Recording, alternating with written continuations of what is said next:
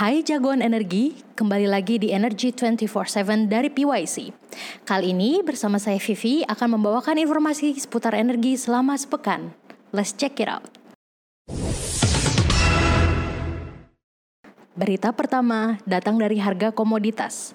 Harga Indonesian Crude Price atau ICP pada bulan April 2021 mengikuti ICP yang ditetapkan bulan Maret 2021 sebesar 63,5 US dollar per barrel atau naik 2,64 US dollar per barrel dari bulan sebelumnya. Harga Brent crude oil pada tanggal 8 April 2021 berada di kisaran 59,35 US dollar per barel, sedangkan harga minyak mentah WTI tercatat 59,38 US dollar per barel.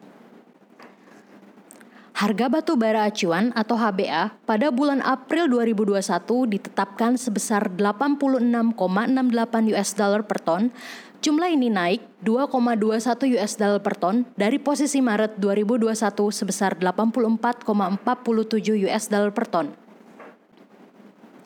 Harga batu bara Newcastle Coal Index tanggal 8 April 2021 tercatat sebesar 84,82 US dollar per ton atau turun senilai 1,33 persen dari minggu sebelumnya.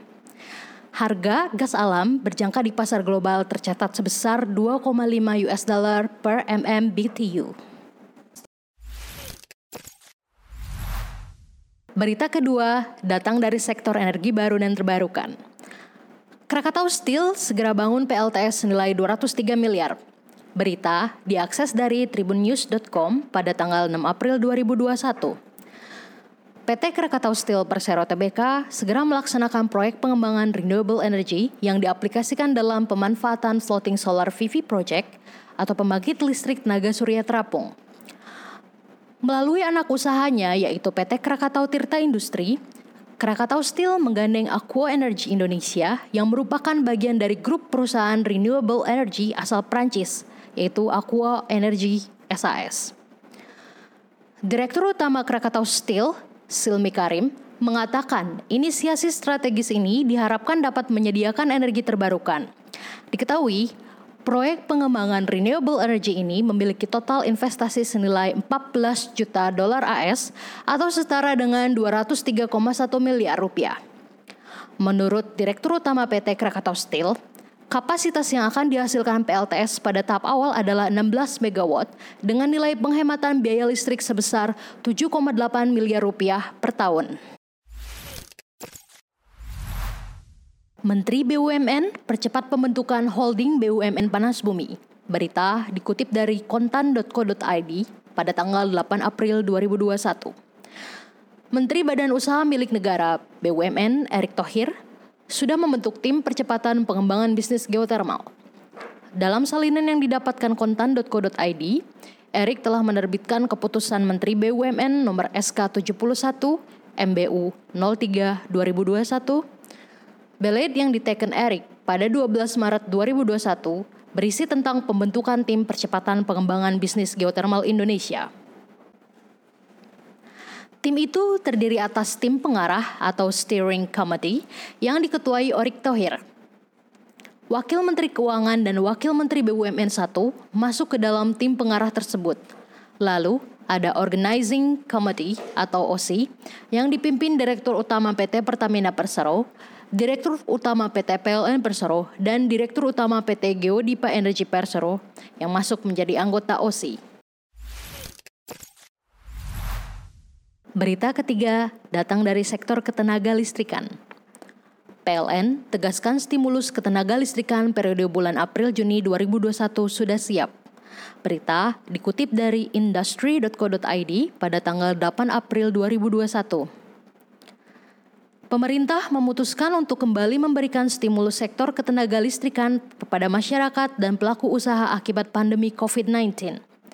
Stimulus keringanan berupa diskon tarif tenaga listrik, dan pelaksanaan pembebasan biaya beban atau abonemen, serta pembebasan penerapan ketentuan rekening minimum diperpanjang pada periode triwulan 2 tahun 2021. Terkait dengan hal tersebut, PT PLN telah menyampaikan kesiapannya sehingga stimulus periode bulan April hingga Juni 2021 sudah tersedia dan bisa dinikmati oleh pelanggan. Direktur Jenderal Ketenaga Listrikan, Kementerian Energi dan Sumber Daya Mineral, ESDM, Rida Mulyana mengungkapkan bahwa pemerintah terus berkomitmen memberikan stimulus untuk meringankan beban masyarakat tidak mampu dan rentan, serta kelompok industri dan komersial dalam menghadapi masa pandemi. PLN disebutkan telah siap dengan mekanisme penyalurannya. Berita keempat datang dari sektor minyak dan gas bumi. Kinerja produksi migas kuartal 1 tahun 2021 masih di bawah target. Berita diakses dari Harian Kompas pada 8 April 2021. Satuan Kerja Khusus Pelaksana Kegiatan Usaha Hulu Migas dan Gas Bumi atau SKK Migas mencatat rata-rata produksi minyak dan gas bumi mencapai 1,86 juta barel minyak ekivalen per hari atau BOEPD pada kuartal 1 2021. Realisasi itu berada di bawah target yang ditetapkan yakni hanya mencapai sebesar 99,2 persen. Kepala SKK Migas Dwi Sucipto mengatakan ada beberapa kendala yang menyebabkan target tak tercapai. Pihaknya pun bersama kontraktor kontrak kerja sama atau KKKS berupaya mencapai solusi serta merumuskan langkah taktis dan strategis untuk mencapai target APBN 2021 melalui terobosan percepatan produksi. Untuk mengejar target produksi dan lifting, selain mengandalkan kegiatan pemboran yang masif dan agresif, SKK Migas bersama Kementerian ESDM dan Kementerian Keuangan juga akan memberikan insentif fiskal yang menarik bagi pengembangan lapangan-lapangan migas. Berita kelima datang dari sektor mineral dan batu bara. PT Antam bakal pasok nikel ke holding baterai kendaraan listrik. Berita diakses dari CNN Indonesia pada tanggal 8 April 2021. PT Aneka Tambang Tbk atau Antam akan memasok kebutuhan bahan baku baterai kendaraan listrik untuk proyek yang dijalankan di bawah Holding Indonesia Battery Corporation atau IBC. Bahan baku yang dimaksud adalah nikel. Dalam rantai ekosistem industri EV baterai ini, Antam berkomitmen untuk memasok kebutuhan bahan baku Manajemen menargetkan dapat memproduksi biji nikel mencapai 8,44 juta wet metric ton dan target itu naik sekitar 70% dari realisasi produksi biji nikel pada 2020 yang sebanyak 4,76 juta wet metric ton. Perang dagang China Australia kerek harga batu bara.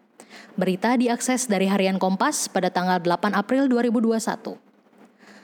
Perang dagang antara Australia dan China yang memanas berpengaruh terhadap sejumlah harga komoditas global, termasuk batu bara.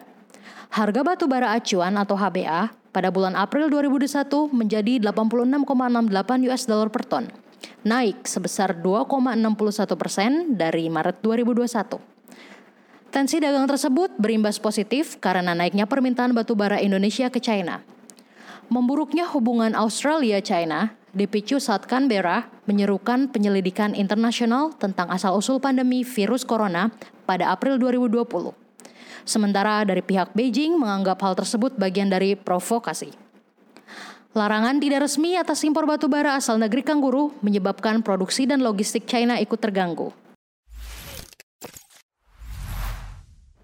Sekian Energy 24/7 dari PYC. Jangan lupa like, subscribe, semua akun media sosial PYC. Selamat berakhir pekan, stay safe, and have a nice weekend.